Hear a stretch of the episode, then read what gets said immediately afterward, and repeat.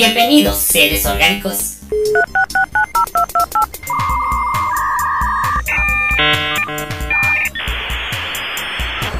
La conexión ha sido exitosa. Conectando los bots al sistema principal. En 3, 2, 1. Bienvenidos seres orgánicos a este su podcast semanal, los chatbots. Me presento, soy Bambobot y a mi lado tengo a G-Bot. ¿De qué estaremos hablando el día de hoy? G-Bot. Vamos a hablar de Venus porque seguimos con nuestra racha de los de los planetas. Bueno, pero eso es el final. También vamos a hablar del apocalipsis. Pensando en el los... apocalipsis bot. El apocalipsis bot. Pues como general, ¿no? Sí, esos de que programas de que tienen como un apocalipsis de X forma, ya sean pandemias, COVID, ya sean apocalipsis zombies o la forma que sea. O sea, qué es lo que seguirá funcionando, qué no seguirá funcionando, qué se acabaría, qué quizá no se acabaría. Y todo ese tipo de cosas. Quizá terminarías comiéndote a tu perro, posiblemente. ¿O qué me dices, Bambobot? No, mi perro. Yo sé que él me comería a mí primero. no es cierto, no tengo perro. no, estamos a hablar más que nada en qué sería realmente.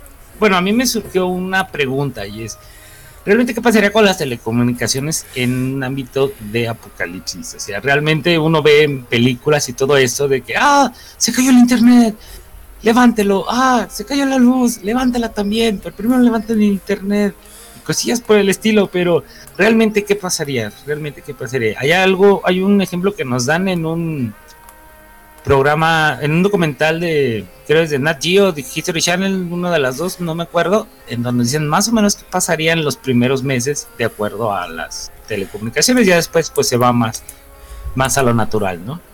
Este, pero pues de ahí surge esta idea de realmente qué pasaría, cuánto tiempo duraríamos con internet, cuánto tiempo podrías actualizar tu Facebook y tu Instagram, porque también mucha gente se preguntará, no, pero es que yo vi en tal serie de Netflix que no, que había búnkeres con electricidad y internet. ¿Sería eso posible? ¿Sería eso posible, Gibot? O sea, mm, búnkers con electricidad sí se puede. O sea, eso sí creo que es realizable. Pero búnkers con internet, mm, a menos de que haya como muchos búnkers y todos esos tengan como su propio suministro y demás, este está como más complicado. Siento que la verdad no, no se podría.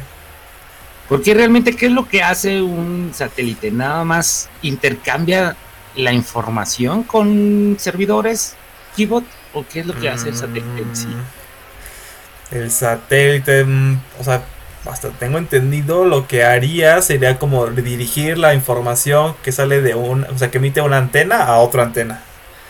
Y eso sería como su labor. Porque realmente la esencia del Internet y de la información, ¿no, Gibot? Sí. esa información debe estar alojada en alguna parte. Pero no está alojada en los satélites. Exactamente, entonces el Internet duraría hasta que los sistemas de almacenamiento durarían. Esa es la verdadera. Bueno, no, bueno, o sea, sí quedarán los discos duros, pero si no hay, o sea, si no hay energía eléctrica en esos ese, clusters de servidores con todas las cosas, pues, pues no serviría de nada. O sea, no Ahí sería. está la respuesta de nuestras incógnitas, Gbot. O sea, de que si habría o no habría, o sea, habría datos, sí, porque estarían ahí guardados en discos duros, pero que haya como un internet como lo conocemos funcional, así como para entrar a las páginas Ah, y me todo. voy a tomar una foto y la voy a subir en Instagram, a ver si los alienígenas me dan like. No creo que, que tendríamos internet. O sea, Exactamente. mm, Adelante, adelante. a ver, yo digo que, o sea, podría durar un ratito, o a menos de que ya hubiera como muchos bunkers y pues ya hicieran como la comunicación entre ellos, pero, o sea, habría, o, sea, a ver, supongamos que es un apocalipsis, ¿no? Y los apocal- apocalipsis no son como tan brutales como uno pudiera pensar, ¿no? O sea, lo más probable es que, mira, podremos tomar de ejemplo como el inicio de la Edad Media, que fue como el apocalipsis de la civilización de ese momento. Y cómo o sea, se, se empezó a concentrar como en ciertos clústeres que eventualmente fueron los monasterios, pues toda la información, ¿no? Entonces, quizá en algunos lugares sí se mantendría como la comunicación y quizá como redes locales de internet, o sea, imaginemos. Entonces en esos lugares tal vez sí podría haber, ¿no? Por ejemplo, que haya como ciudades que sigan manteniendo el suministro de electricidad y todo, y pues que puedan seguir transmitiendo información. Entonces ahí pues sí habría como internet, igual con otras zonas del mundo, pero en otras zonas donde no pasara eso y que se cayera como toda la civilización. ahí sí ya estarías a las. Pues ahora sí a tu propio riesgo. Sí, porque primero estamos hablando de que no es el apocalipsis, de que, ah, estalló el apocalipsis, ah, va, va, corramos. No, sino que va en forma gradual, no es tanto como las películas. Por lo regular, las películas este, se marca así como que algo muy, muy, ¿cómo se llama? Bueno, llegas al punto clímax, ¿no? Que es donde te muestran todas las imágenes, pero realmente todo empieza desde un paciente cero, bla, bla, bla, la gente, hay médicos que, que lucran con eso y bla, bla, bla, y luego se extiende como en un tipo eh, hablemos de un apocalipsis de Umbrella, ¿no? De, de, este, de Silent, de, Silent Hill, digo, de Resident Evil, ¿no? Ajá. Que no todo salió de la noche a la mañana. Primero se vivió todo en un laboratorio, se hicieron infecciones, luego salió el mundo y ahora sí se vivió como un momento clímax. Pero antes de eso la gente vivía muy feliz y contenta con su internet, con su celular, con su iPad, con su todo conectado a la red y vivían muy felices para siempre. Hasta que a alguien se le ocurrió abrirle la puerta a Nemesis. Casual. Pero por ejemplo, la misma de Resident Evil, o sea, eventualmente hay un punto en el que ya no, bueno, no, sí sigue habiendo una, siempre hay como ciudades al final, no o sea, yo no vi las últimas, pero siempre hay, como una ciudad donde todo funciona bien, ¿no? O sea, hay, o sea como muy aislada del resto. Y debe de haber también protocolos de de cómo se llama de seguridad para todos estos para todos estos tipos de equipaciones no de por decir donde se alojan los servidores de Google de Facebook de todo todo esto sí debe ser como hospitales yo creo. O sea los hospitales tienen reservas así tienen su propio generador de electricidad y que les dura entre tres días y una semana o sea, tienen ahí barriles de combustóleo, bueno, de gasolina, básicamente. Entonces, si se les va la luz, tienen ahí como unas pilas gigantes y, o sea, bueno, no unas pilas, se, se entran inmediatamente los generadores para que precisamente no se queden sin electricidad nunca, ¿no? Suponiendo además de que, o sea, las fallas de electricidad siempre son como temporales actualmente. O sea, no es como que se vaya para siempre. Rápidamente, ¿cómo definiríamos el punto crisis de una, de una catástrofe o de un, de un, ¿cómo se llama? De un apocalipsis, igual? Por decir, sería el empiezo de, fallos eléctricos, ¿no? Y fallos, obviamente. Pues sí, los servicios, ¿no? La carencia de servicios creo que sería la señal de que ya estaban. De que ya estábamos en un punto, en un día, en un día de, en un punto de, ¿no? Pues sí, sería como el que marcara el, cambio. Entonces de ahí tú ya podrías decir, los seres orgánicos podrían decir, oh, oh, nuestros bots están perdiendo vida, nuestros bots están perdiendo vida. ¿Qué deberíamos de hacer? Pues en primera es buscar los mantenimientos de, de todo esto, bueno, de nuestros, ¿cómo se llama? De nuestro, de, la parte donde nosotros tomamos los servicios. No sé cómo definirlo. ¿Por qué? Porque realmente, por decir, eh, lo primero que se debería hacer es buscar el mantenimiento de las estaciones eléctricas, pero no todo el mundo iría a buscar primero comida, es cierto. Después de buscar comida, vayan a buscar las cosas, las centrales eléctricas y fíjense que las personas de ahí estén vivitas y que les puedan dar mantenimiento y que sigamos teniendo luz. Ya de ahí, pues ya podemos hacer muchas cosas. ¿Por qué? Porque así podrían utilizar los refris y podrían guardar comida. Sí, una mala idea en el apocalipsis creo que sería estar en una ciudad grande. O sea, porque las ciudades grandes dependen mucho del suministro de comida de, de, de afuera. Entonces lo más probable es que ese suministro se cortara eh, si hubiera como una especie de, apocalipsis, lo que sea, ¿no? Entonces, el peor lugar es estar en la ciudad porque entonces la comida se reduciría mucho y habría una competencia así gigante porque hay muchísima gente. Exactamente. Pero realmente, ¿cómo las guardarías? Porque pues ahorita con lo que vemos este por las series y todo esto, pues es comida enlatada, todas estas situaciones. Sí, pero no hay abasto para las ciudades. las ciudades tienen abasto como una semana, a lo mucho dos. Y, o sea, suponiendo que todos sigan comiendo. Entonces, pues eso ya no habría nada. Pero por decir, se va la luz, todos los refrigeradores de lácteos se irían ah, toda esa comida. Si no se la comen, si no le empezarían a decir, ah, ok, este, se fregaron los, ¿cómo se llama? Los. Ese es un buen punto. Las cámaras de refrigeración. Y la comida no va a durar una semana y tengo comida como ah, para un año. Pues mejor regalo la otra comida porque no me va a servir tenerla para un, porque no me va a servir después de una semana. Es como por decirte, es como por decir, ah, es que yo, se viene el apocalipsis zombie, yo tengo mucho dinero, y es como, ¿dinero? ¿What? Como para que, como que perdería su, su sentido adquisitivo. Sí, yo también vi en, alguno de estos de, hubo un programa que sacaron de preppers, que era como gente que se preparaba para el apocalipsis. Y había gente que sí lo hacía como, o sea, hay gente que sí lo hacía como muy bien, o sea, siempre empezaba como a instalar sus propios generadores eléctricos así en base a electricidad y, y ¿cómo se llama? Y luz solar. Y también tienen así como un pozo y tienen así como su huerto. Y dices, ah, bueno, esos, esos se están preparando a mí. Pero luego había otros que nada más tenían así como una mochila y dice, no, es que lo que hay que hacer es, es que hay que ser versátil, ¿no? Y tenías una baja, billetes y creo que nada más así como un encendedor o algo así. Es como que bueno, sí está bien que tengas habilidades, pero... Tampoco es... Sí, o sea, o sea, él estaba como el modo de que voy a pelear por mi comida todos los días, ¿no? y pues eso creo que no es tan buena idea. Exactamente, porque por ahí estamos teniendo el dato de que, por decir la vida útil de un satélite, es más o menos de, de 3 a, a 10 años dependiendo su, su mantenimiento que se le esté dando y de su combustible. Hay satélites que han durado hasta 15 años, pero fueron los primeros satélites de que se terminaban sin terminaban sin ¿cómo se llama? sin combustible, entonces su reinserción en la Tierra era así como que ¡pum! a ver dónde caes. Entonces por eso de ahí ya no ya no se ya no siguió esa modalidad, sino que guardan poco más de este de combustible para que ya cuando se les acaba la vida útil poderlos este, localizar y apuntar hacia ciertos puntos de la Tierra y que puedan aterrizar sin dañar a nadie. O sea, ¿tienen paracaídas o algo así? Sí, sí, porque al fin y al cabo se vuelven a reinsertar. Ah, ok, o sea, son los como que llegan y de vuelta para allá. Sí, van perdiendo altitud, al fin y al cabo la, misma Tierra los va volviendo a jalar, los va volviendo a jalar y llega un punto donde se reinsertan.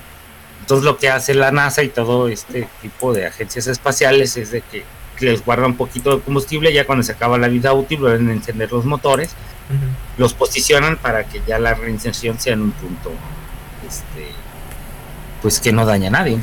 la verdad está bien, bien hecho, porque te imaginas tú bien feliz a la época de los 95, 96 y de repente caiga un satélite en tu casa. ¿Te imaginas? Y además hay un montón ya de satélites, ¿no? O sea, ya no es como que son tan poquitos. Exactamente, ya son un montón. Entonces, imagínate, ya sería una lluvia por ahí de satélites. Muchas veces uno puede decir, ah, mira, una estrella fugaz, y no es la reinserción de un satélite, no pidas deseos. Mm. Entonces, tengan, tengan mucho, mucho, mucho cuidado. Pero ya nos estamos saliendo un poquito. Sí, ya nos salimos del tema. Por ahí también tenemos datos sobre, por decir, eh, estamos hablando mucho de, la electricidad porque las telecomunicaciones, una de sus bases es la electricidad. Entonces, por ahí, en México, vamos a hablar en un, en un caso en donde estamos, hay un... ¿Cuánto habíamos dado? Un 60, 64 plantas hidroeléctricas, pero de las cuales nada más se da el 10% del consumo de la electricidad es un dato muy, muy interesante, porque si tú estás muy cerca de una, hidroeléctrica no vas a tener muchos problemas, pero si vives, no sé, allá por donde no llega ni la Coca-Cola, pues sí vas a tener un verdadero problemilla, si es que mejoraste un búnker debajo de la tierra y empiezas a sembrar cosas abajo. Sí, lo que yo sí creo que pasaría es que la gente empezará como a generar su propia electricidad. O sea, el punto que al principio sí sería como muy caótico, pero yo creo que se empezarán como a generar como maneras de, generar tu... O sea, al menos para tener como el refri activado. o sea, porque creo que sí sería como muy importante. Sobre todo para conservar como alimentos. Sí, los sistemas de refrigeración, porque si te fijas en muchas de las series y películas zombie, se pelean por la gasolina, ¿no? Y aparte tenemos toda esta una película llamada Mad Max, donde se pelean por la gasolina. Todo el tiempo se pelean por la gasolina. Pero es porque por lo regular este, la generación de, electricidad se da mucho a, las, al, a lo térmico, a la, a la combustión de... Sí, además es lo que es más fácil, ¿no? O sea, ya, o sea, alguien ya tenía por ahí un generador o, simplemente con una especie de, algún motor y pues lo enciendes y pues haces que gire la cosa esa y con eso generas este la bobina, pero si te fijas al principio no es como tan complicado, o sea, lo que pasa es que yo creo que es como la solución más fácil de los guionistas, como electricidad, en vez de decir, oh, porque en Mad Max les hubiera sido creo que está mejor a todos, este, como tener, o sea, conseguir este, celdas solares, aunque tal vez ya no hubiera, no hubiera muchas, no sé. Aunque también requiere más mantenimiento. No lo sé. Total, que al final todos quieren gasolina, ¿no? Es lo que... Es muy gringo eso, es así como que la gasolina define nuestro país. Eh, no, pero bueno, la gasolina va por otro también tiene muchas otras situaciones. Porque también hay otra película donde eh, algo pasa con el aire y va, los va matando a todos y van subiendo a las a las montañas, donde el aire, entre comillas, es más puro. Y una chava se pone y empieza con paneles, solar, con paneles solares a alimentar su casa. Hacer las casas, ¿cómo se le llama? Autosuficientes o algo así.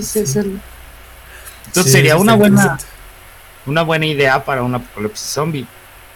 Generas arriba tus paneles solares, tu, tu ¿cómo se llama? Tu boiler este, solar y todo. Y mira, feliz de la vida, no tienes muchos problemas. Ahí que te, pelarías ahí por, no sé, por dos, tres rollos de papel que pandemia. Oye, sí, ¿qué pasaría con el papel? Eso sí será como complicado. Habría que aplicar la antigua. ¿Cómo se llaman las cositas esas que utilizan en en Europa los bidets. Ah, ya, sí. Compras un bidet y ya. bueno, no tendrás que comprarlo, ¿no? Sí, ya, y, tendrás que ir a tomarlo a la tienda. Instalas un bidet. Pero fíjate, aquí todavía en México, me acuerdo que me, hace un, año un amigo me platicaba que en casa de su abuelita, en San Miguel de Allende, sí tenía un bidet. Y que en varias casillas, pues, en casas de esas antiguas sí había bidets. No sé por qué la gente dejó de utilizarlos. si es, podría ser un poquito más higiénico. Mm, no lo sé. Tal vez. No lo sé, no estamos hablando de bidets. Tal vez gastaban mucha agua. Tal vez eso. Podría ser, pues. O puede ser, la gente podría sentirse incómoda. También eso puede ser. Es una razón. Sí, pero mira, apocalipsis posibles, así que, o sea, sí podría haber en el sentido de que como que se acabara todo lo eléctrico con... Hay, unas, hay un arma que se llaman como bombas FEM, que son este pulsos electromagnéticos. En inglés es este, el EMP. En español sería pulso electromagnético, o sea, PEM. Sí. O sea, que la idea es como, por ejemplo, una bomba tipo atómica, o sea, no explotarla como a la, o sea, cerca de la superficie terrestre, sino como explotarla en la atmósfera. Entonces lo que eso hace es como que ioniza esa parte de la atmósfera y eso genera un campo electromagnético muy fuerte que fríe como todos los componentes electrónicos. A menos de. O sea, todo lo que son diodos y circuitos integrados, todo eso se lo fríe. Entonces usted. ¿Te acuerdas lo de la supuestamente del gran apagón que hubo en, el principios del 2000 o algo así por medio de una llamarada solar que hubo? Eh, no me acuerdo. Pero será, pues. como una especie de esas llamaradas solares, pero ahora sí inducida. Y que produciría eso. Porque yo creo que eso que sea del 2000 nunca pasó, o que yo recuerdo. No, no me acuerdo si fue entre los 90 y los 2000, pero por ahí fue ese el mentado gran apagón, este, donde hubo esa, esa llamarada solar y, y frió mucho de los, de los sistemas eléctricos en Miami o algo así. Fue algo así muy, muy peculiar y pegó en esa, en esa parte del, bueno, en esa parte del planeta y y fue debido a eso, a las llamaradas solares del Sol. Ahorita estamos viviendo algo, bueno, y qué bueno que, cae, porque por ahí vi en la semana que gente que, que empezó a publicar, no, la NASA está diciendo que quién se cree está pasando al Sol y que va a haber terremotos y todos nos vamos a morir, bla, bla, bla, no es cierto. sí, sí, está casi corto, no es cierto. no es cierto.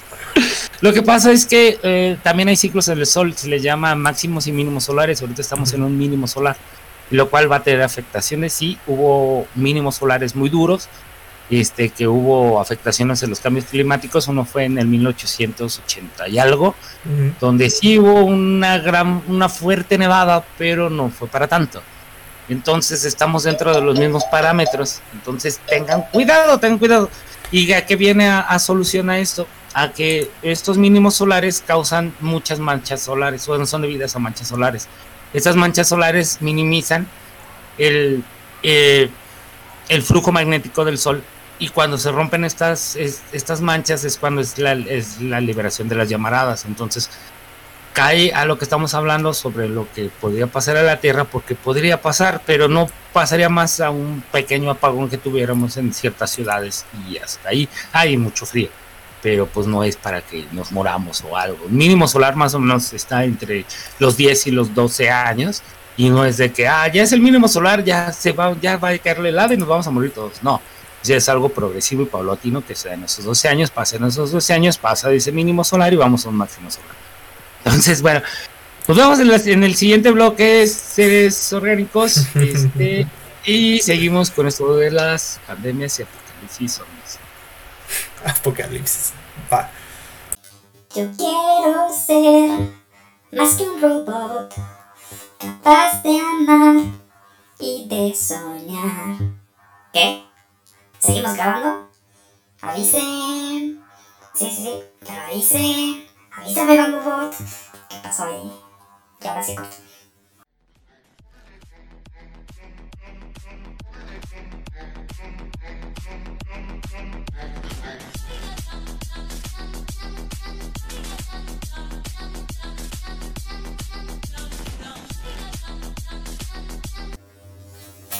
Mmm, delicioso. Oil cola. Regresamos, seres orgánicos, a este es su podcast semanal, los chatbots. Este, esta semana estamos hablando sobre qué pasaría eh, mediante un apocalipsis y cómo nos dañaría a los bots esto. ¿Qué le pasaría a tu lindo bot?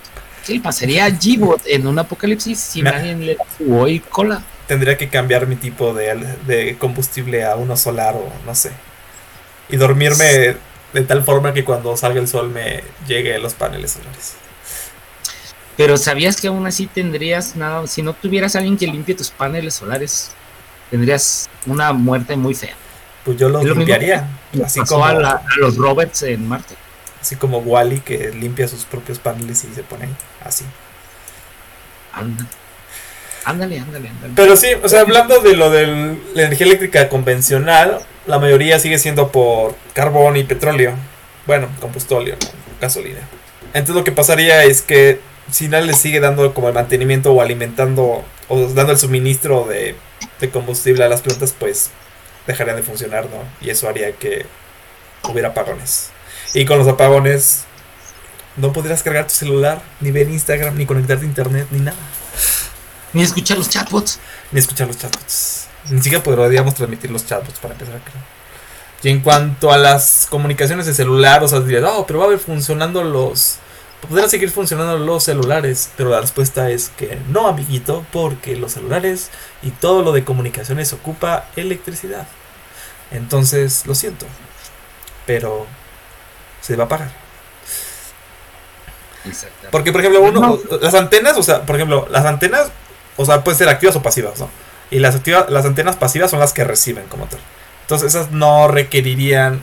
Bueno, sí, sí tienen una fase que se dice. de- ¿no? Sí, pero por ejemplo, en la parte de retransmitir, o sea, retransmitir es, re- o sea, es, es, es captar y luego transmitir. Entonces, la parte pasiva es la de captar. Sin embargo, en esta, o sea, en esta parte sí se pasiva porque no emite, ¿no? Y, pero sí hay una parte que sí se potencia en la que usan energía para amplificar la señal que reciben, porque, o sea, la señal que reciben es muy, muy pequeña y no puede inducir casi nada, o sea, sí la recibe, pero es muy baja. Entonces ahí es cuando precisamente estaban estas antiguas, por ejemplo, las antiguas radios, que era, que tenían como una especie de generadorcito que tú le dabas vuelta, era precisamente eso, como para poder amplificar, bueno, generar como electricidad y cargar una pilita que amplificara la señal que recibía tu radio. Porque como tal, o sea, es, es tan pequeña la señal que pues no puedes hacer nada con esa señal si te llega así, así del, del aire. Y la otra parte que es la transmisión, pues sí requieres bastante energía para precisamente transmitir por medio de la antena la información. Entonces, si no hay energía en ninguna de estas fases, pues ya valiste caquita. Pero entonces, ¿qué pasaría con los celulares, este, ¿cómo se llaman? Satelitales, ¿eso sí serviría? O sea, se- ah, bueno, sí servirían, sí, o sea, solo si hubiera una... sen- Es que lo que pasa que igual, los, los satélites, los, satélites de comunicaciones, igual, no es como que ellos generen la información como tal. Lo que puedes hacer es... ¿Cómo funcionan los satelitales? Hasta donde he entendido, si es... O sea, de tu celular, tienes que mandar la energía al satélite. Y luego ese satélite lo manda ya una antena en la tierra que se lo, lo transmite de nuevo a los celulares normales para que puedas hablar a cualquier otro a otro celular. Sí podrás hacer en teoría, en teoría, porque no sé cómo esté la configuración exacta, hacer la comunicación de teléfono satelital a satélite a otro teléfono satelital. En teoría. Pero tendrías que tener, bueno, o sea, bueno, eh, estamos hablando que el satélite va a redirigir nada más la información a otra antena, pero dentro de la antena que está recibiendo debe haber un, de- un decodificador y ese decodificador debe estar energizado. Sí, por eso te digo, entonces de todas formas estás frito, ¿no? Porque porque pues necesitas energía en alguna parte de todo esto, o sea, Igual, ¿por qué es posible que haya toda esta tecnología? Porque siempre ha habido electricidad, bueno, no siempre, pero en su mayoría hemos disponido de electricidad desde hace ya más de un siglo. Entonces, pues siempre se asume que cuando se desarrollan estos sistemas, pues que va a haber electricidad, ¿no? Por eso te digo que teoría, o sea, en teoría sí se podría hacer la comunicación de teléfonos, bueno, de celular satelital, satélite a otro teléfono, a otro teléfono satelital, pero no estoy muy seguro cómo esté o si con tu, o sea, si tienes el número del teléfono satelital puedas como marcar directamente sin entrar a otra antena. Porque si es así, sí podrías hablar, ¿no? Mientras tuviera energía tu celular y el satélite siguiera ahí. Que ya vimos, ya, bueno, ya dijiste que el satélite no va a estar siempre ahí, ¿no? Duraría 5 años, 10 a lo mucho y ya bajaría. Sí, entonces nada más se tuvieran como de esa disponibilidad de 5 años dentro después de, bueno, pasando el día de, ¿no? Estamos Sí. de acuerdo en eso. Y otro... Y también- Ajá. Bueno, sí, no, no. Iba a decir, de- el otro modo de, de- de energía es el de las centrales nucleares. Y ahí es como Ah, benditas. Bendito Chernobyl. Bendito Chernobyl, tendríamos unos Chernobyls.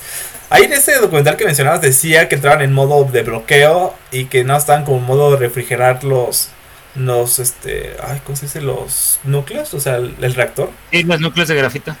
Pero, o sea, yo creo que sí tiene sistemas automáticos de apagado. Entonces, yo creo que sí, o sea, que no pasaría más. O sea, sí, sí les daría tiempo, según, eh, o sea, por lo que tengo entendido, para apagarse de, por completo. O sea, es un proceso tardado el apagarse, pero yo creo que sí daría tiempo. Pues mientras, pero el chiste sería ver o buscar la información de realmente que si ese sistema es automático, el hecho de decir, ah, nadie me está dando mantenimiento, me voy a pagar. Mm, ¿Qué es lo que imaginas, Es que sí, justo lo que di, o sea, lo que postula, es que eso sí es complicado porque si tú dejas, el- tú puedes dejar el reactor funcionando ahí YOLO, ¿no? Entonces lo que puede pasar es que haya algo, una situación de riesgo que el sistema detecte y diga, ah, esto es riesgoso, lo voy a bloquear, ¿no? Entonces entre como el modo suspensión con labores mínimas y así se quede hasta que se acabe el agua. Entonces ahí sí es cuando entra el problema porque si va a durar ahí hasta que se acabe el agua, porque, o sea, porque no va a poder bombear agua nueva, porque los sistemas de suministro de agua también se van a, a fallar, pero pues tiene sus tanques de agua, ¿no? Entonces, este, cuando se acabe ese tanque que tiene el reactor, bueno, la central más bien, cuando se acabe el agua que tiene la central, entonces, ¿qué pasaría? Que ahora sí ya no habría forma de apagarlo, entonces se, ¿cómo dice? Se melt, se, se fundiría el reactor y ahí sí habría un Chernobyl, ¿no? Quizá, quizá no tan intenso porque ya estaría como en modo bloqueo de funciones mínimas, pero pues sí habría un desastre nuclear en la zona. sí, porque se supone que terminando los sistemas de enfriamiento sería el problema. O sea, eh, ponle que hay- hubiera la caída y que nadie le estuviera dando mantenimiento al sistema. Cuando pasa eso, supuestamente entran los los mentados, bueno, las máquinas de, de bombeo para poder enfriar los núcleos. Pero cuando se acaba, por decir, cuando se les acaba el combustible a esas máquinas es cuando ya es, es donde se viene el verdadero problema, donde ya no se va a poder. Tú no puedes este, desactivar el núcleo como tal, así de la nada.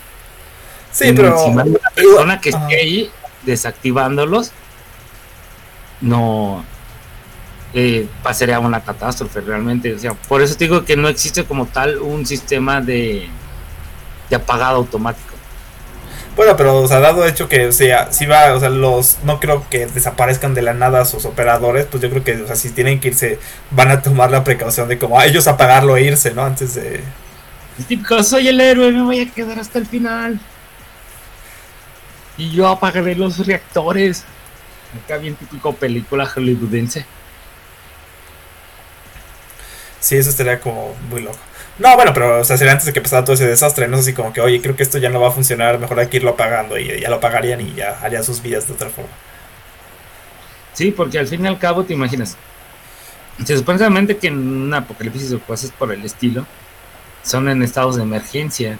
Vivimos, por decir, en, en Japón, cómo, Mm. cómo lo hicieron. En un, al fin y al cabo fue un tsunami lo que pasó allá. Este, de cómo entraron los sistemas de, de emergencia a apagar los reactores nucleares. Pero ahí hubo una situación donde la gente como tal estaba ahí, o sea, no había un estado de pánico de emergencia como tal en el lo que era todo Japón. Pues no, sí sería algo parecido a lo de Japón. Algo así, ¿no? Habría algunos cuantos héroes tal vez que Sí, porque al final ¿no? tendríamos, deberíamos de tener el dato en cuanto se tarda en, en apagar un núcleo. Es que lo que hacen para que se apague es que dejan que se consume lo que queda del combustible y sacan como, el, o sea, las barras estas de plutonio y uranio. Creo que es este uranio, ¿no? Entonces, pues ya, o sea, dejen que se termine ese proceso, se está enfriando y ya se ya, y ya. O sea, se agota el, las barras estas de uranio enriquecido y pues ya, ahí se acabó la reacción. Si Pues no, hay que ver la serie de... ¿Ya vieron la serie de Chernobyl? Está buena. Ahí vienen como un poco de... pues, estuvo muy buena, muy buena. No, pues sí, de hecho, de hecho, de, de se trata el programa, este tipo de situaciones que pasan, en donde pues tenemos que ver qué es lo que pasaría, y más que nada de acuerdo a las telecomunicaciones, que era la principal pregunta que nos hacíamos en el, Sí. en el bloque anterior, de qué es lo que realmente pasaría, qué, lo que, qué, qué precauciones podríamos llegar a tener. Una de ellas era, pues, y bueno, después de conseguir algo de comida y resguardarla, buscar las, central- las centrales eléctricas y proporcionarles su debido cu- cuidado. Y pues obviamente buscar algún tipo de energía renovable, ya estuvimos hablando sobre paneles solares, sobre este, bueno, y no hablamos acerca de qué pasaría sobre las energía eólica, ¿no? Por ahí yo tuve el dato y vi que no durarían más de 15 días porque los motores necesitan un lubricante en las aspas. Sí, también estoy viendo eso. Entonces también no duran tanto tiempo. O sea, incluso las hidroeléctricas, este, o sea, pues hay, luego hay ramas y lo que sea, y también podrían bloquear las turbinas y eventualmente dejarían de funcionar. Y de hecho lo que pasaría sería que se inundarían y pues habría como una cascada, ¿no? En la cortina de la de la presa. Y pues ya al final, o sea, de, todo dejará de funcionar eventualmente, ¿no? Si no se le da el mantenimiento. De hecho, hay un dato. No, y aparte el problema de las hidroeléctricas lo que tienes es el desasolve. Tienen, este, tienen mucho problema. La entrada de la turbina ese es el verdadero problema. A mí me tocó estar por allí en un par de meses antes de que se inaugurara la, la hidroeléctrica de la Yesca, ahí por eh, Nayarit. Sí, era Nayarit. Y nos tocó entrar, son unas turbinas que son, ah, son como tres veces yo, así, grandotas, grandotas, y realmente eh, la infraestructura es hermosa. Deberían de verlas. Si un día les toca entrar a, que a ver mantenimientos o cosas, por favor, vayan a verlo. Y uno de los principales problemas eran los desasolves que se tienen, que se deben de hacer desasolves, pero son muy costosos y muy problemáticos. Bueno, y dinos qué son los desasolves mejor. es quitar toda esa basura de la entrada de las turbinas, Ah, esos son los pues sí. Ok. Sí, sí, pues sí, justo lo que atascan, ¿no? Las- Es que hay un montón de porquerías. Animales muertos, todo. Sí, porque es el típico, o sea, yo lo que nos platicaban, decía, hay un montón de que se cae que la vaca, que, o sea, no nada más el perrito, no, que se cayó la vaca, que se cayó el No burro, que sí, tanto. Sí, porque al fin y al cabo son presas muy grandes y por lo regular están en, están ubicadas donde bajan ríos de partes de donde muchas de las partes son rurales. Entonces hay mucho ganado, hay un montón de cosas. Y aparte no falta el de que se metió al río a nadar y se lo llevó y acabó allá, allá en, en la solve de la hidroeléctrica. Eso sí es cierto. Entonces, por ahí hay que tener en cuenta de que la energía hay, este, pues, en un momento crítico, hoy lo podemos llegar a ver, y al, al- al principio de la de esta pandemia que estamos teniendo, había mucho, mucha carga en el sistema eléctrico, había apagones, este, se veía muy bien el internet, en la actualidad no me sirve muy bien, a las horas de la tarde, ahí de las 3, 4, 5 de la tarde, mi internet es un, es un asco, no sé si a la mayoría le toque, tienen que tener mucho en cuenta de que no estamos tan lejos de lo que se está viviendo, de lo que podríamos llegar a vivir. Y tenemos que estar pensando en, en tecnologías de energía renovable y qué es lo que nos va a pasar, porque el típico experimento de la papita y la electricidad no creo que nos dure mucho en un apocalipsis. Eh, no, de hecho, eso de la papa y el este es como que. mm, no. Me temo que no vas a cargar tu celular con una papa. Lo siento. Es más Por probable que. ello, Ajá. un proyectito de, una, de un generador que le vas dando vuelta y estás ahí como media, media hora para cargar media pila de celular. Y le estás dando vuelta así como un rotorcito Ajá. Rotorcito va generando la energía y va cargando el celular. Sí, eso sí, eso sí pudiera hacer. Entonces, sí, no sé, Entonces, métodos para cargar tu celular de. Lo que sí podría hacer es como. Es que sí estaría interesante. O sea, sería muy interesante como todo el sistema de energía. O sea, de. O sea, la gente todo lo que inventaría para poder tener como electricidad. O sea, ni siquiera, o sea, no para conectarse obviamente a Facebook porque no habría. Pero sí como para tener como comunicación tipo walkie-talkies y radios y cosas así. O sea, la gente tenía así un montón de cosas así como, oh, ya tengo que darle a la pila de esta cosa, ¿no? O para luego tener agua caliente o no sé. No, pues para tener una lavadora y la conectas a la bici y le das... una lavadora. no creo que sería la prioridad. Pero quién sabe, quizás sí, ¿no? Mantenerse limpio es una gran prioridad dentro de un apocalipsis. Gibot. Eso sí. Sí, pero pues vamos a detenernos un poquito. ¿Y cuánto, cuánto dependemos de la electricidad actualmente? Mm, pues un montón, ¿no? O sea, pues todas las actividades productivas son, en la mayoría, ocupan algo de electricidad. Exactamente. Llegas a tu casa, este, si no hay, si no está el micro, ¿cómo te calientas? No sé qué. Y si no está la licuadora, ¿cómo vas a hacer de comer? Y si no sé qué, ¿cómo le vas a llevar para pedir una pizza? Si a las 8 de la noche que se cayera el, sol, tendrías que estar ya dormidito, como un gallo, para despertarte a las 7 de la mañana a cantarle al sol. Claro que sí. Entonces dependemos mucho y más que nada, pues no es tanto por hacer propaganda, pero sí hay que tener en cuenta mucho de los consumos de electricidad que estamos teniendo y de cómo le estamos generando, porque no es no, estamos generando lo que estamos consumiendo. Por ahí hay que darle también mucho paso a los proyectos de energía solar, de energía eólica. Hay muchísimas situaciones en las cuales podemos estar generando. Uno de los casos es, no sé, el, el boiler solar, que realmente, ¿cuánta gente en un apocalipsis de todas las películas y, y series que he visto no darían por un baño o por un boiler solar y poder bañarse con agua calentita y felizmente. Todo el mundo estaría feliz. Todos serán felices. Pues sí, pero es como regresar un poco a la edad preindustrial, ¿no? Si se vale la electricidad. Sí, porque tecnología como tal, pues sí habría, palancas, habría máquinas, habría un montón de cosas que, que se manejan por medio de la mecánica como tal pero ya en sentido de telecomunicaciones, pues sí, todos estamos amarraditos de los de los blanquillos por la electricidad, entonces cuídenlo. Al menos de que, hagan un modelo mecánico que no utilice gasolina para generar electricidad. Bueno, pues tendría que ocupar otra fuente de energía, ¿no? Entonces, pues es lo mismo. Al fin y al cabo, pues en ejemplo podría ser la energía eólica, ¿no? Que al fin y al cabo es un movimiento mecánico que está amarrado a un generador. Mm, ¿Y qué usarías de lubricante? ¿Grasas animales, así muy primitivamente? ¿Qué más? Pues todo lo que dé, este, todo lo que lubrique, hasta salivita si se puede.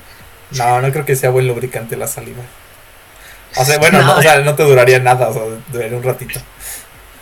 No, pues es que realmente, pues, antiguamente, ¿qué, qué se utilizaba de lubricantes? Mm, pues eso no, o sea, ustedes usan derivados de petróleo, ¿no? En su mayoría. Pero si esa industria creo que medio se extinguiría. Si tendrías que usar como que tener así como tu ganado y comerte su carne y usar sus grasas para tus turbinas eólicas y engrasarlo, ¿no? Sí, porque al fin y al cabo una de las grandes escalas del, a nivel industrial fue la luz.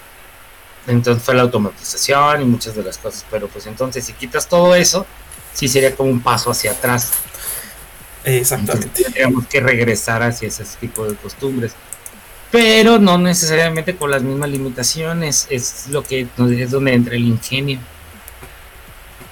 Porque las limitaciones tenían de que, ah, es que yo nomás tengo una vaca y si me la como, pues ya no voy a tener vaca. Entonces, ¿cómo le hago? No, tendría que ver muchas cosas. Pero bueno, seres orgánicos, nos vemos en el siguiente bloque. Vamos a empezar a hablar de Venus. No sé si quieras hablar bueno, ¿quieras dar alguna conclusión acerca de este Apocalipsis Bot? Mm, no, solo que la electricidad es muy chida. Este, hay que empezar quizás a hacer como casas más sustentables, aunque lo veo un poco difícil. Pero sí, nos vemos en el siguiente segmento, no se despeguen.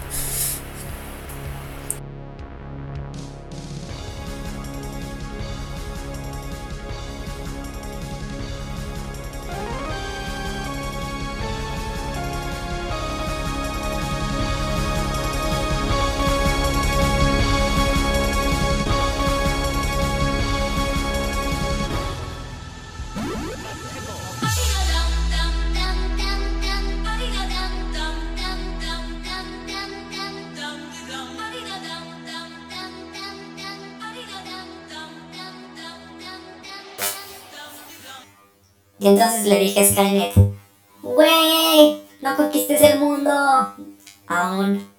Espérate que los simios sean sustentables y tengamos energía infinita. Bienvenidos de vuelta a esta tercera sección, este tercer bloque que últimamente estamos dedicando a... ¿A qué? ¿A qué vamos, Bota? ¿A qué lo estamos dedicando? A nuestro barrio interestelar o mejor dicho nuestro sistema solar. Ya, aquí, tenemos de invitado especial, Jibot. Vamos a hablar con Venus, bueno, no con Venus porque es un planeta y no habla. Solo está ahí. La diosa Venus, la diosa Venus. ¿Sabes por qué Venus se le llama Venus? Mm, no ¿Por sé qué? por qué brilla. Era la estrella más brillante, era la estrella del atardecer, Gibot. Entonces los antiguos griegos dijeron, oh, tanta su belleza que brilla, es la primera estrella que brilla. Entonces dijeron, ¿quién es la diosa de la belleza Venus? Pues pongámosle Venus. Aunque realmente si vieran por dentro Venus, no tiene nada de bello. sí, exactamente. Creo que es de los más feitos. Bueno, todos están como feitos, ¿no? En el sentido de que pues son así como medio desolados. No se puede vivir. Mira, realmente los planetas feos son rocosos. Ay, ¿a poco los- los gaseosos son más padres? Tan bonitos. Mm, A ver, se ve más bonito Júpiter con sus anillos y toda la onda que Marte. Marte es una vil roca roja fea. Sí, Marte sí se ve muy roca. Bueno, y también Mercurio se ve como roca fea. Mercurio no es una vil roca con acné. Sí, y arrugas. Sí, no, no está padre este Mercurio tampoco. Sí, rocosos No estamos de acuerdo que aquí apoyamos a los planetas gaseosos. ¿Por qué? Porque son gaseosos. Es Cierto, eso no es chiste. Qué mal chiste. Qué tonto. Bueno, a ver, mejor ya dinos cosas de Venus. A ver, platícanos. Pues mira, Venus es un planeta demasiado que está en una etapa precoz muy canija. ¿Por qué? Porque es el, es el planeta más caliente que se tiene. ¿Dado a qué? A su atmósfera. Su atmósfera hace un efecto invernadero del demonio. tío. Sí, de hecho es en parte porque se supone que había, ¿cómo se dice? Océanos, ¿no? En Venus, o sea, de agua tal cual. Pero que al inicio, o sea, cuando empezó a, o sea, pero fue al mero, o sea, el, el- justo en el inicio del sistema solar estaba pasando eso. Pero luego el Sol empezó a expandirse un poco en su, proceso- en su proceso de madurez. Y ahí fue cuando todo el, todo el agua pues se evaporó, se convirtieron en nubes. También hay un montón de nubes tóxicas como de, de ácido sulfúrico nada más.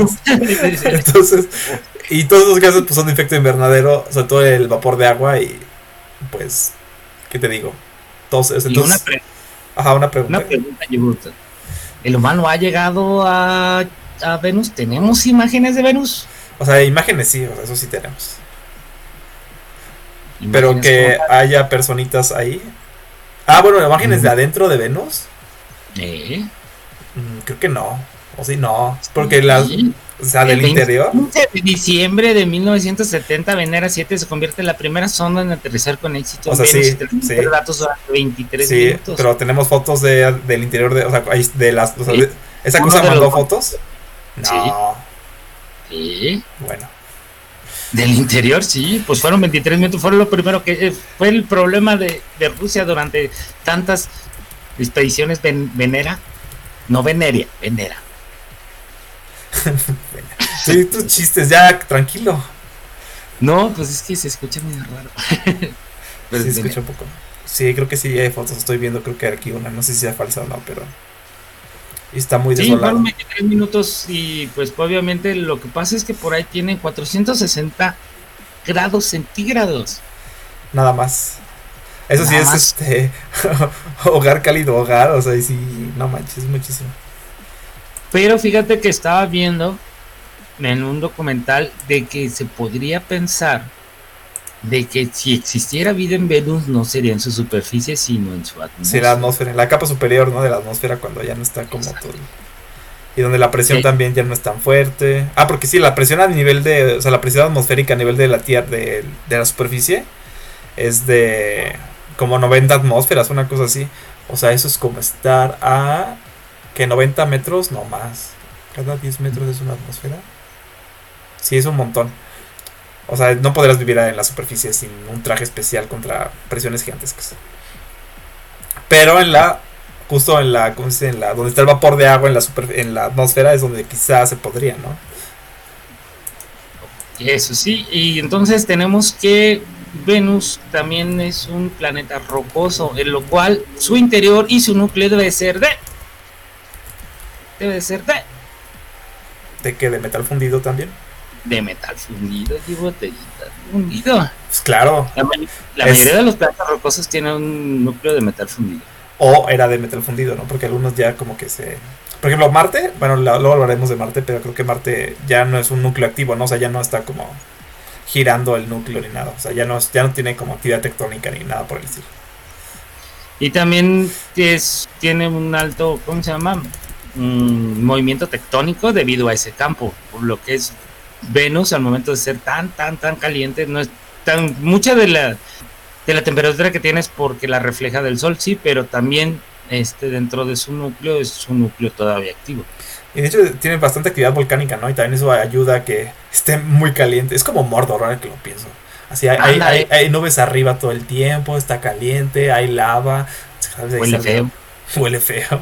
Sí. sí, el sulfúrico debe oler muy feo.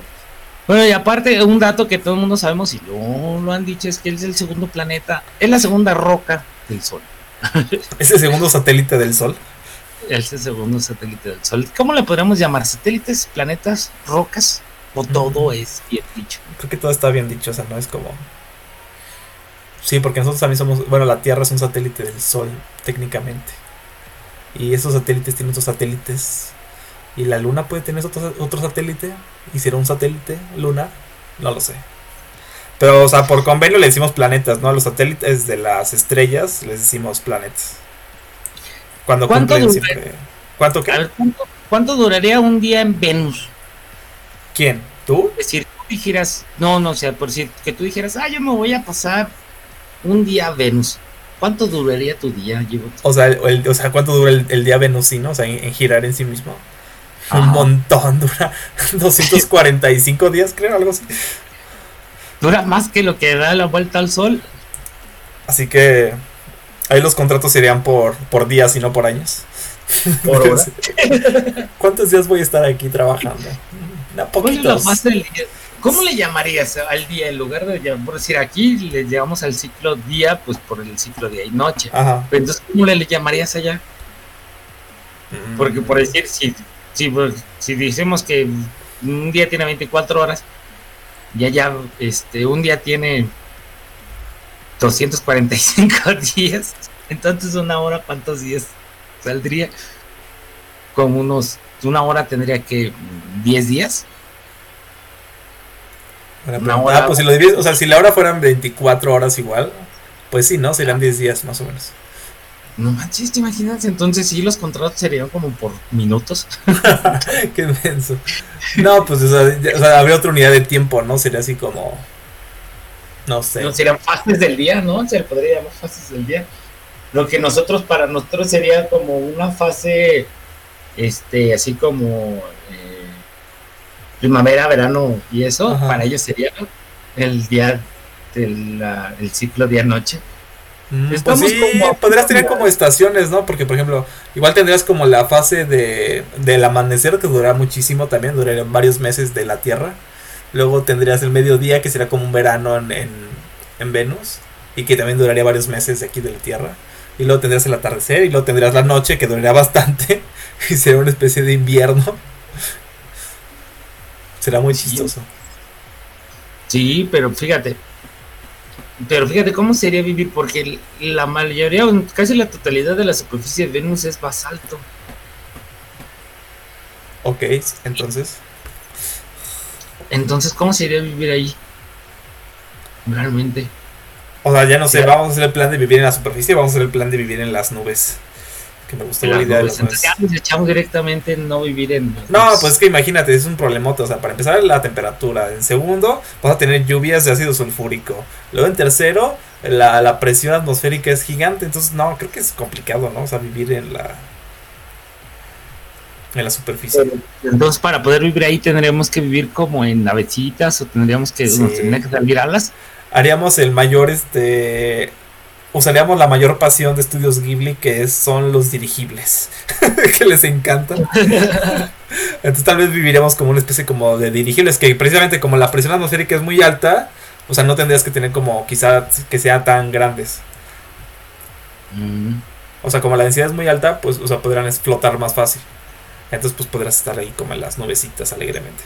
Aunque Entonces, quizá... La sería ser menos densos.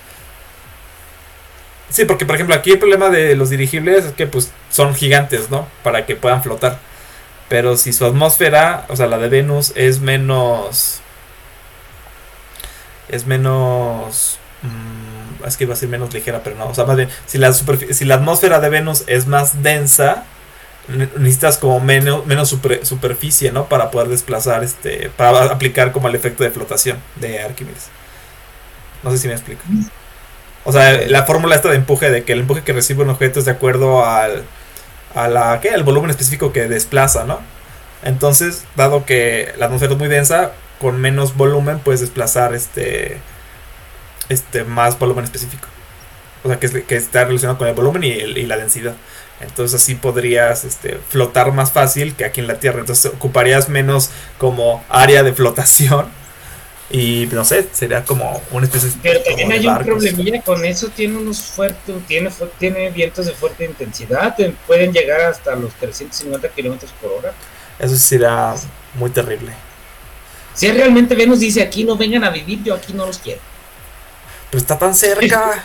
Pero está muy cerca, ¿eh? Venus está muy cerca. Sí, O sea- porque de hecho si te fijas, muchas de las antiguas mm, civilizaciones o antiguos pensantes creían que si existía vida, debería existir en Venus.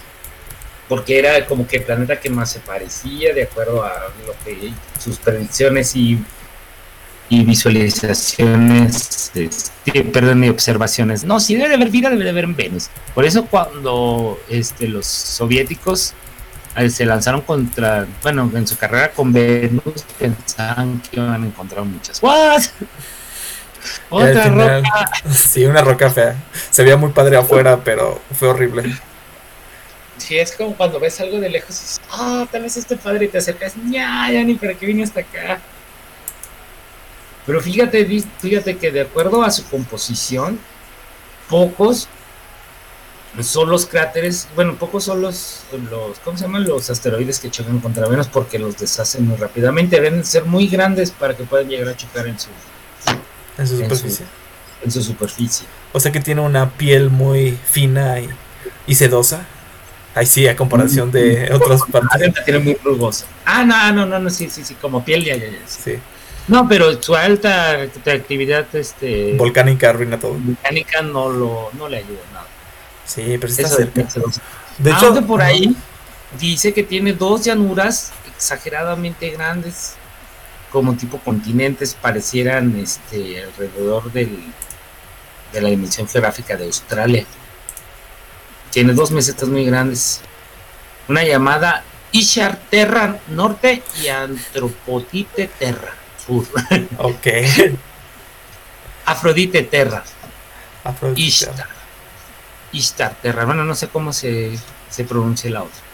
Pero es una en el sur y una en, la- en- en el norte. Y más o menos es el tamaño equivalente a Australia. Y la segunda, más o menos, la de Afrodita, más o menos como Sudamérica. Entonces, es algo curioso, pero pierde su curiosidad después de verlo tanto tiempo. Pero su curiosidad de verlo tanto. O sea, Venus, como resumen, está bonito de lejos nomás. Pues. Ahí sí nos invaden unos extra- extraterrestres que se equivoquen y vayan a Venus, ¿no? Pensando que es la, la Tierra. La y, nos den tiempo de prepararnos. Ándale, ¿te imaginas que lleguen y ¿qué hay aquí? ¡Ah, me quemo, me quemo, me quemo! Pero bueno, estamos hablando de los, los extraterrestres son otro tema.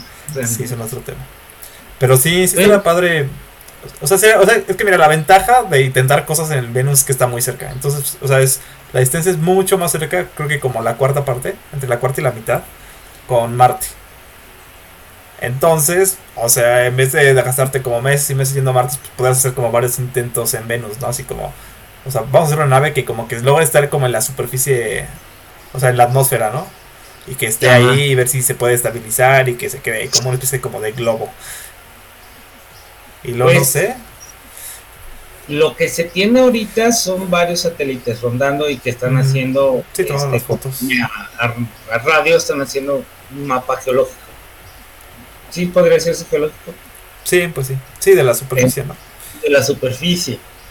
Llegar a la atmósfera como tal, creo no se puede porque el mismo, por eso es como por decir, al momento de que entras a la, a la, a la inserción a Venus, es Ajá. lo que le pasa a los, ¿cómo se llama? A los,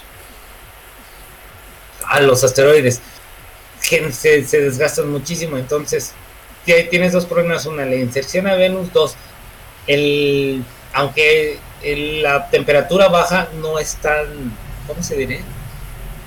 Eh, no ayudan tanto, o sea, no es tanta la diferencia. Al fin y al cabo hay muchos problemas para poder llegar a Venus, o sea, el- con todas estas misiones este, Venera hacia allá fueron lo que se dieron. Por eso Rusia llegó a un punto donde dijo, ya, Venus, adiós. Ya hasta después de que la NASA dijo, ah, pues vente, vamos a estudiarlo. Primero, cuando mandó la primera sonda al Sol, fue la primera sonda que fue y dio dos, tres vueltas a Venus y ya se fue a ver lo del Sol. Bueno, pasó también por Mercurio, ya se fue al Sol, ya se fue al Sol, fue al Sol. Pero por lo mismo, porque es muy, es muy problemático su inserción.